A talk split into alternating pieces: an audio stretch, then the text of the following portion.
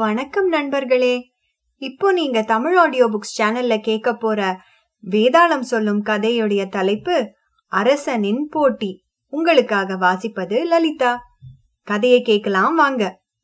தன் முயற்சியில் சற்றும் மனம் தளராத விக்ரமன் மீண்டும் மரத்தின் மீது ஏறி அதில் தொங்கும் உடலை கீழே வீழ்த்தினான். பின்னர் கீழே இறங்கி அவன் அதை சுமந்து கொண்டு மயானத்தை நோக்கிச் செல்கையில் அதனுள் இருந்த வேதாளம் எள்ளி நகைத்து மன்னா இந்த பயங்கர நள்ளிரவில் ஏன் இப்படி படாத பாடுபடுகிறாய்? உனக்கு மண் பெண் பொன் இவற்றில் ஏதாவது ஒன்றை அடைய வேண்டுமென்ற பிடிவாதமா? சில சமயங்களில் ஒருவன் பிடிவாதமாக செய்யும் ஒரு வேலை அவனுக்கு பயனளிக்காமல் கூட போகலாம். அம்முயற்சியே அவனுக்கு ஆபத்தாகவும் முடியலாம். இதற்கு உதாரணமாக உனக்கு இருவரின் கதையை கூறுகிறேன். அவர்களில் ஒருவன் அரசன் மாதவசேனன் மற்றவன் மலைவாசியான நந்தி. இனி நான் சொல்லப்போகும் கதையை கவனமாக கேள் என்று கூறி கதை சொல்ல ஆரம்பித்தது.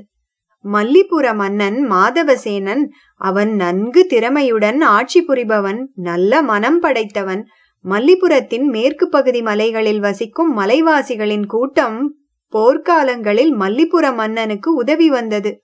அக்கூட்டத்தின் தலைவன் சமரன். அவனது மகன் நந்தி. அவன் வில்வித்தையை நன்கு பழகி தேர்ச்சி பெற்றவன். வேகமாக ஓடி குறி பார்த்து அம்பு எய்வதில் கை தேர்ந்தவன். மல்லிபுரத்தின் அண்டை நாடு புஷ்பபுரம். அதன் மன்னன் மல்லிபுர மன்னனுக்கு அடங்கிய சிற்றரசன். பெயர் ஜெயவீரன். ஒருமுறை ஜெயவீரனின் மகளான இளவரசி ரத்னாங்கி தன் தோழிகளுடன் காட்டுப்பகுதியை சுற்றி பார்க்க தேரில் அமர்ந்து சென்றாள். அந்த தேர் ஒரு மரத்தின் கீழ் சென்றபோது மரத்தின் மீதிருந்த மலைப்பாம்பு அவளது பக்கத்தில் விழுந்து அவளை விழுங்க தன் வாயை திறந்து கொண்டிருந்தது. அதைக் கண்டு அவளது தோழிகளும் தேரோட்டியும் உறக்க கத்தி யாராவது வந்து காப்பாற்றுங்கள் என்று கூறினார்கள். அச்சமயம் அங்கு வேட்டையாட வந்த மாதவசேனன் அவர்களது கூக்குரல் கேட்டு ஓடி வந்து யோசித்தவாறே நின்று கொண்டிருந்தான். இச்சமயத்தில் மலைவாசி நந்தி அங்கு வந்தான். அவன் மலைப்பாம்பையும் அதன் அருகே உள்ள பெண்ணையும் பார்த்து சட்டென அம்பை எடுத்து வில்லில் வைத்து பாம்பின் தலைக்கு குறிபார்த்து எய்தான். அம்பு பாம்பின் தலைக்குள் குத்தி அதை சுருண்டு விழச் செய்து சாகடித்தது. இளவரசி உயிர் தப்பினாள். அவள் நன்றி பெருக்குடன் நந்தியை பார்த்து மிக்க நன்றி. தக்க சமயத்தில் வந்து என்னை காப்பாற்றினீர்கள். நீங்கள் யாரோ? நான் புஷ்பபுர இளவரசி ரத்னாங்கி. எனக்கு உதவியதற்காக இந்த வைரமாலையை உங்களுக்கு பரிசாக அளிக்கிறேன் என்று கூறி தன் கழுத்தில் இருந்த வைரமாலையை கழற்றி அவனிடம் கொடுத்தாள். நந்தியும் அதனை பெற்றுக்கொண்டு என் பெயர் நந்தி. நான் மலைவாசி. எனவே ரத்னாங்கியும் மிகவும் சந்தோஷம். உங்களால் முடியுமானால் எம் தலைநகருக்கு வாருங்கள். என் மெய்க்காவலராக உங்களை நியமித்துக் கொள்கிறேன் என்று கூறி மாதவசேனனை பார்த்து அவனிடம் ஒரு வார்த்தை கூட பேசாமல் சென்று விட்டாள் இதையெல்லாம் பார்த்தும் கேட்டுக்கொண்டும் இருந்த மாதவசேனனுக்கு நந்தி மீது பொறாமையே ஏற்பட்டது. அவனால் ரத்னாங்கியை மறக்க முடியவில்லை. தனக்கு அடங்கிய ஒரு சிற்றரசனின் மகள் தன்னை ஏறெடுத்து கூட பாராமல் அலட்சியமாக செல்வதா என்று மாதவசேனன் ஆத்திரம் கொண்டான். ஒரு மலைவாசியிடம் அவள் அன்பு காட்டுவதா என்ற பொறாமையே அவன் மனதில் மேலோங்கியது. இதற்கு அணை போட வழி ரத்னாங்கியை தான் மணந்து கொண்டு விடுவதுதான் என்று அவன் தீர்மானித்தான். ஆனால் அவனுக்கு ஒற்றர்கள் வாயிலாக நந்தி இளவரசி ரத்னாங்கியின் மெய்க்காவலனாக நியமிக்கப்பட்டு விட்டான் என்ற தகவல் கிடைத்தது. இனியும் தாமதிக்க கூடாதென எண்ணி புஷ்பபுர மன்னன் ஜெயசேனனுக்கு ஒரு கடிதம் எழுதினான். அதில் எனக்கு உம் மகளை விவாகம் செய்து கொடுக்குமாறு கேட்கிறேன். ஒருவேளை நீர் இதற்கு சம்மதிக்காவிட்டால் புஷ்பபுரத்தின் மீது படையெடுத்து வந்து உம்மை தோற்கடித்து வலுக்கட்டாயமாக உம் மகள் ரத்னாங்கியை நாம் மணந்து கொள்வேன் என்று எழுதியிருந்தது. இக்கடிதத்தை பெற்ற ஜெயசேனன் ஒரேடியாக மகிழ்ந்து போய் தன் மகளை அழைத்து உன் அதிர்ஷ்டமே அதிர்ஷ்டம். நம் மன்னரே உன்னை மணந்து கொள்ளப் போகிறாராம். இதோ பார் அவர் எழுதிய கடிதம் என்று கூறி மாதவசேனன் எழுதி அனுப்பிய கடிதத்தை அவளிடம் கொடுத்தான். ரத்னாங்கியும் அதை வாங்கி படித்துவிட்டு அப்பா அவர் என்னை விரும்பி மணக்கப் போவதாக இதிலிருந்து தெரியவில்லை. படைபலத்தை காட்டி உங்களை மிரட்டி என்னை மணக்க விரும்புவதையே இது தெரிவிக்கிறது.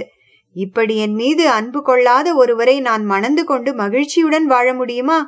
இப்படி கர்வம் கொண்டுள்ளவரை நான் மணக்க முடியாது. இக்கடிதத்திற்கு நானே பதில் எழுதி அனுப்புகிறேன் என்று கூறினாள்.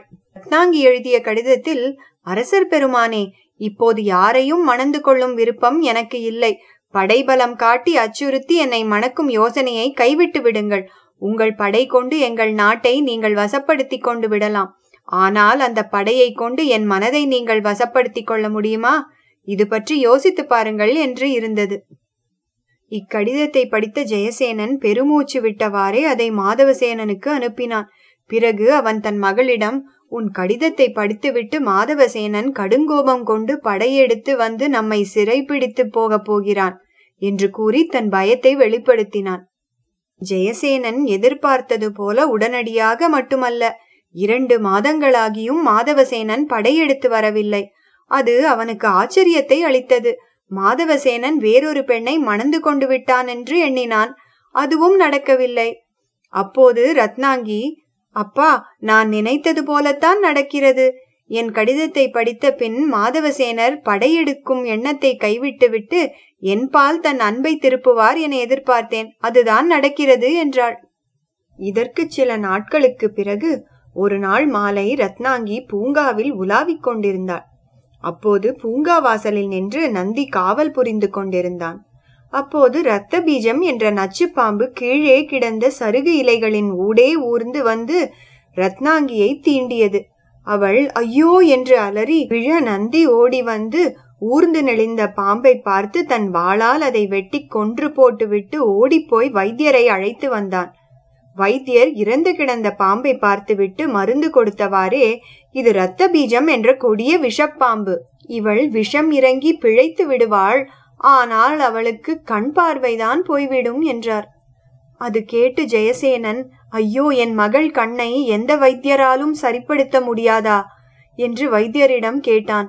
அவரும் இதற்கு ஒரே வைத்தியம்தான் உள்ளது. இந்த இரத்த பீஜ பாம்புகள் வாழ்வது இரத்த பீஜ மலை அங்கு சர்ப்பகந்தம் என்ற மரம் உள்ளது. அதன் மலரை எடுத்து பார்வை இழந்த கண்களை தொட்டால் போதும். பார்வை உடனே வந்துவிடும். ஆனால் அந்த மலர் கிடைப்பது மிகவும் கஷ்டம். அது சர்ப்பகந்த மரத்தில் ஐம்பது ஆண்டுகளுக்கு ஒரு முறைதான் பூக்குமா? அந்த மரத்தை சுற்றி இரத்த பீஜ பாம்புகள் இருந்து கொண்டே இருக்குமா? அந்த மலரை ஒரு தடவை தான் பயன்படுத்த முடியும். இவ்வளவு கடினமான வேலையை யாரால் செய்ய முடியும்? என்றார். அப்போது நந்தி அரசே நான் இரத்த பீஜ மலைக்கு போய் அந்த மலரை எடுத்து வருகிறேன் என்று கூறி அரசனின் ஆசிகளை பெற்றுக்கொண்டான். பிறகு அரசனின் லாயத்திலிருந்து மிக நேர்த்தியான ஒரு குதிரையை தேர்ந்தெடுத்து அதன் மீது அமர்ந்து இரத்த பீஜ மலைக்கு சென்றான். அங்கு செல்ல அவனுக்கு ஒரு வாரமே பிடித்தது. நந்தி இரத்த பீஜ மலைக்கு போயிருக்கிறான் என்ற செய்தியை கேட்டதும் மாதவசேனனும் அந்த மலைக்கு சென்றான். நந்தி சர்ப்பகந்த மரத்தை சற்று தொலைவிலிருந்து பார்த்தான். அந்த மரத்தின் உச்சியில் சர்ப்பகந்த மலர் இருந்தது. அதை எப்படி பறிப்பது என்று யோசிக்கலானான் மரத்தை சுற்றி இரத்த பீஜ பாம்புகள் இருந்தன. அதனால் மரத்தின் மீது ஏறி அந்த மலரை பறிக்க முடியாது. அதை அங்கு நின்றபடியே அம்பை எய்து மலரை சற்று தூரம் போய் விழச் செய்ய வேண்டும். அது கடினமான வேலையே. ஆனால் எப்படியும் மலரை பறித்துத்தானே ஆக வேண்டும்? என்ன ஆனாலும் ஆகட்டும் என்று எண்ணி அவன் வில்லில் அம்பை வைத்து அந்த மலரை குறிபார்த்து அடித்தான். மலர் மரத்திலிருந்து தனியாகி சற்று தூரத்தில் போய்தான் விழுந்தது. ஆனால் உடனேயே இரத்த பீஜ பாம்புகள் அங்கு விரைந்து சென்று அந்த மலரை சூழ்ந்து கொண்டன. இதை கண்ட நந்தி என்ன செய்வது? என்று யோசித்தவாறே அங்கு நின்றான். அப்போது ஒரு குதிரை வேகமாக வந்து அங்கே நின்றது. அதன் மீது மாதவசேனன் அமர்ந்திருப்பது கண்டு நந்தி ஆச்சரியப்பட்டான். மாதவசேனனும் தரை மீது சர்ப்பகந்த மலர் விழுந்து கிடப்பதையும் அதைச் சுற்றி இரத்த பீஜ பாம்புகள் இருப்பதையும் கண்டான். உடனே அவன் நந்தியை பார்த்து ஓஹோ நீ எனக்கு முன் வந்து விட்டாயா இந்த மலரை பறித்து கொண்டு போய் ஜெயசேனனிடம் கொடுத்துவிட்டு ரத்னாங்கியை நீ அடையப் போகிறாயா? என்று தன் பொறாமையை வெளிப்படுத்தி கேட்டான். நந்தியும் நீங்கள் இந்த ஆபத்தான வேலையை செய்ய இங்கு வருவீர்கள் என்று நான் கொஞ்சமும் எதிர்பார்க்கவில்லை. நான் சர்ப்பகந்த மலரை அம்பால் அடித்து வீழ்த்தினேன். அது அங்கு கிடக்கின்றது. அதை சுற்றி இரத்த பீஜ பாம்புகள் இருக்கின்றன. நீங்கள் அதை எடுக்க அங்கே போகாதீர்கள். உங்களுக்கு அது ஆபத்து என்று கூறிவிட்டு ஒரு வினாடி கூட தாமதியாமல் மலரை நோக்கி ஓடினான். அவன் ஓரிடத்திலிருந்து பாய்ந்து அந்த மலரை எடுத்தபோது ஒரு நச்சு பாம்பு அவனை தீண்டிவிட்டது. ஆனாலும் அவன் வேகமாக அப்பாம்புகளை எல்லாம் ஒரே தாண்டில் தாண்டி குதித்து மாதவசேனனை நோக்கி ஓடி வந்தான். அவன் அந்த மலரை மாதவசேனனிடம் கொடுத்து அரசே நீங்கள் இந்த மலரை எடுத்துக்கொண்டு போய் ஜெயசேனனிடம் கொடுத்து ரத்னாங்கிக்கு பார்வை கிடைக்க செய்து அவளை நீங்கள் மணந்து கொள்ளுங்கள்.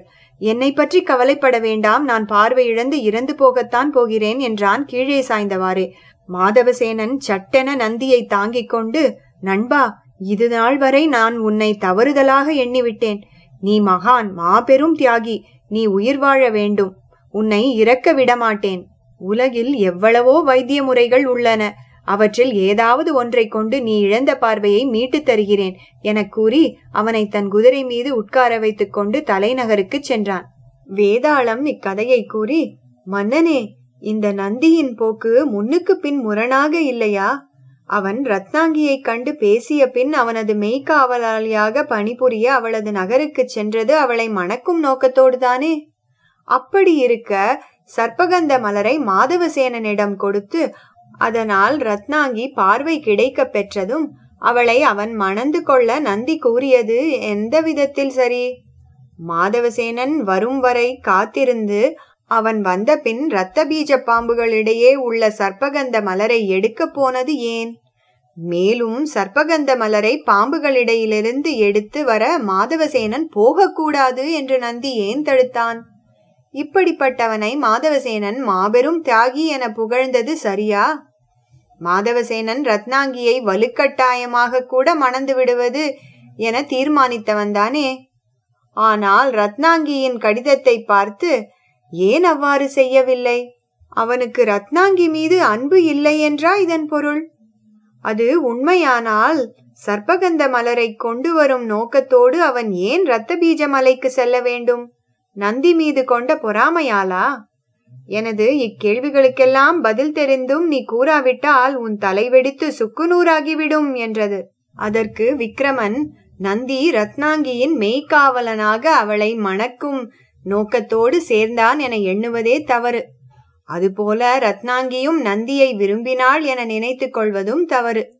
அவன் வில்வித்தையில் பெற்றுள்ள தேர்ச்சியைக் கண்டு அத்திறமையை பாராட்டி அதற்கு பரிசாக மெய்க்காவலன் பணியை அவனுக்கு அளித்தாள். ரத்னாங்கி தன்மானம் நிறைந்தவள். அதனால்தான் படைபலம் காட்டி வலுக்கட்டாயமாக தன்னை மாதவசேனன் மணக்க முயன்றபோது சரியான பதில் கடிதம் எழுதி அனுப்பி அவனுக்கு உண்மையை உணர்த்தினாள். அக்கடிதத்தை படித்தபின் மாதவசேனன் படைபலத்தால் அல்லாமல் அன்பை கொண்டு ரத்னாங்கியை அடைய தீர்மானித்தான். அவள் மீது ஆழ்ந்த அன்பு கொண்டவன் என்பதற்கு அத்தாட்சி அவன் சர்ப்பகந்த மலரை கொண்டு வர இரத்தபீஜ மலைக்கு சென்றதே ஆகும். நந்தி சர்ப்பகந்த மலரை கீழே வீழ வைத்து பின் அதை பாம்புகளுக்கிடையே இருந்து எடுத்து வருவது தன் உயிர்க்கே ஆபத்தானது என்பதை உணர்ந்தான். தான் இறந்துவிட்டால் யார் அந்த மலரை ரத்னாங்கியிடம் கொண்டு போய் சேர்ப்பார்கள் என்று யோசித்தவாறேதான் நின்று கொண்டிருந்தான். மாதவசேனனை கண்டதும் அவன் பிரச்சனைக்கு பதில் கிடைத்து விட்டது எனவே மாதவசேனனை மலரை எடுக்க போகவிடாமல் தடுத்து அவனே போய் மலரை எடுத்து பாம்பு கடிபட்டு கொண்டு வந்தான். மலரையும் மாதவசேனனிடம் கொடுத்து ரத்னாங்கிக்கு பார்வை கிடைக்க செய்து அவளை அவன் மணந்து கொள்ள கூறினான். அதுவரை அவன் மீது பொறாமை கொண்டிருந்த மாதவசேனன் அவனது உயரிய நடத்தையையும் குணத்தையும் கண்டே அவனை மாபெரும் தியாகி என்று பாராட்டினான் என்றான். விக்ரமசேனனின் சரியான இந்த பதில்களால் அவனது மௌனம் கலையவே அவன் சுமந்து வந்த உடலோடு வேதாளம் உயரக் கிளம்பி போய் மீண்டும் முருங்க மரத்தில் ஏறிக்கொண்டது. இத்துடன் கதை முடிந்தது நேயர்களே. மாதவசேனன் நந்தியின் நல்ல குணத்தை புரிந்து கொண்டான். அந்த முடிவு ரொம்ப நல்லா இருந்தது இல்லையா? இந்த கதை உங்களுக்கு பிடிச்சிருந்தா கண்டிப்பா லைக் பண்ணுங்க ஷேர் பண்ணுங்க காமெண்ட்ஸ் எழுதுங்க. அப்புறம் கண்டிப்பா எங்க சேனலுக்கு சப்ஸ்கிரைப் பண்ணுங்க. நீங்க சப்ஸ்கிரைப் பண்ணாதான் நாங்க புது புது கதைகளோ வேற நிகழ்ச்சிகளோ வெளியிடும் போது அது உங்களை வந்து சேரும். கதைகள் மட்டும் இல்லாம வேற நிறைய நல்ல பல நிகழ்ச்சிகளையும் நீங்க இந்த சேனல்ல கண்டு மகிழலாம். இதுவரைக்கும் எங்க தமிழ் ஆடியோ புக்ஸ் சேனலை சப்ஸ்கிரைப் பண்ணி ஆதரவளிக்கும் எல்லா நண்பர்களுக்கும் மிக்க நன்றி. உங்களை நான் மறுபடியும் இன்னொரு நல்ல கதையோட சந்திக்கிறேன். அதுவரை உங்களிடம் நன்றி கூறி விடைபெறுவது லலிதா.